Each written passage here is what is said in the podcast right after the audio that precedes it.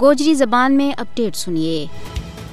دنیا کو ہر مذہب اقلیتوں کے نال خیر خواہی، رواداری اور حسن سلوک کو درست ہے، اور اس چیز کی بھی تلقین کرے کہ کسی انسان کے خلاف نفرت، تعصب، تشدد اور اس کا دینی معاملات میں مداخلت نہ کی جائے۔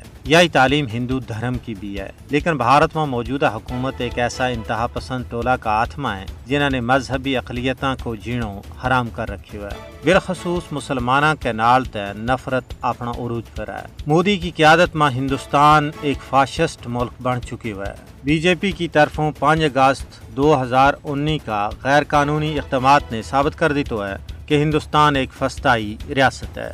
RSS کو ہندوتوا نظریہ نہ صرف کشمیر بلکہ پورا ہندوستان میں مسلمانوں واسطے مچ بڑو خطرو ہے۔ مودی کا ہندوستان میں ہندوتوا کا کارکنوں کی طرفوں اقلیتاں نا مسلسل نشانوں بنائے جا رہے ہے۔ مودی کا دور میں ہندوستان میں اقلیت مخالف جذبات میں پارو بد ہوا ہے۔ اس تو صاف ظاہر ہوا ہے کہ RSS کی پاڑی ہوئی بی جے پی حکومت ہندوستان میں ہندو بالادستی نہ فروغ دے رہی ہے۔ کسی ایک شعبہ میں نہیں بلکہ ہندوستان کے اندر زندگی کا تمام شعبہ میں اقلیتاں بالخصوص مسلمانہ کرال امتیازی سلوک کی ہو جا رہی ہے۔ مودی حکومت کو پلان ہے کہ کشمیر اور بھارت بچوں مسلمانہ کو صفائی کی ہو جائے، یہ تاکہ کشمیر اور بھارت میں مسلمانہ کا مذہبی مقامات کی بے حرمتی اور مسماری کی جا رہی ہے۔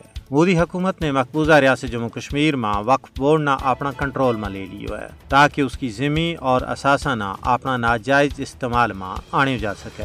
ریاستی سرپرستی میں ہندوستان کا شرق و غرب میں بی جے پی کا نیتا بنگار کے مسلمانہ کے خلاف نفرت کی آگنا ہوا دے رہے ہیں۔ ہندوتوا لیڈر کھلے عام مسلمانہ اور دوسری اقلیتوں کے خلاف ہتھیاروں کا استعمال کو مطالبہ کر رہے ہیں۔ ماہرین نے نہ صرف کشمیر بلکہ پورا بھارت میں مذہبی اقلیتوں کی بڑی نسل کشی کا وارہ میں خبردار کی ہوئے۔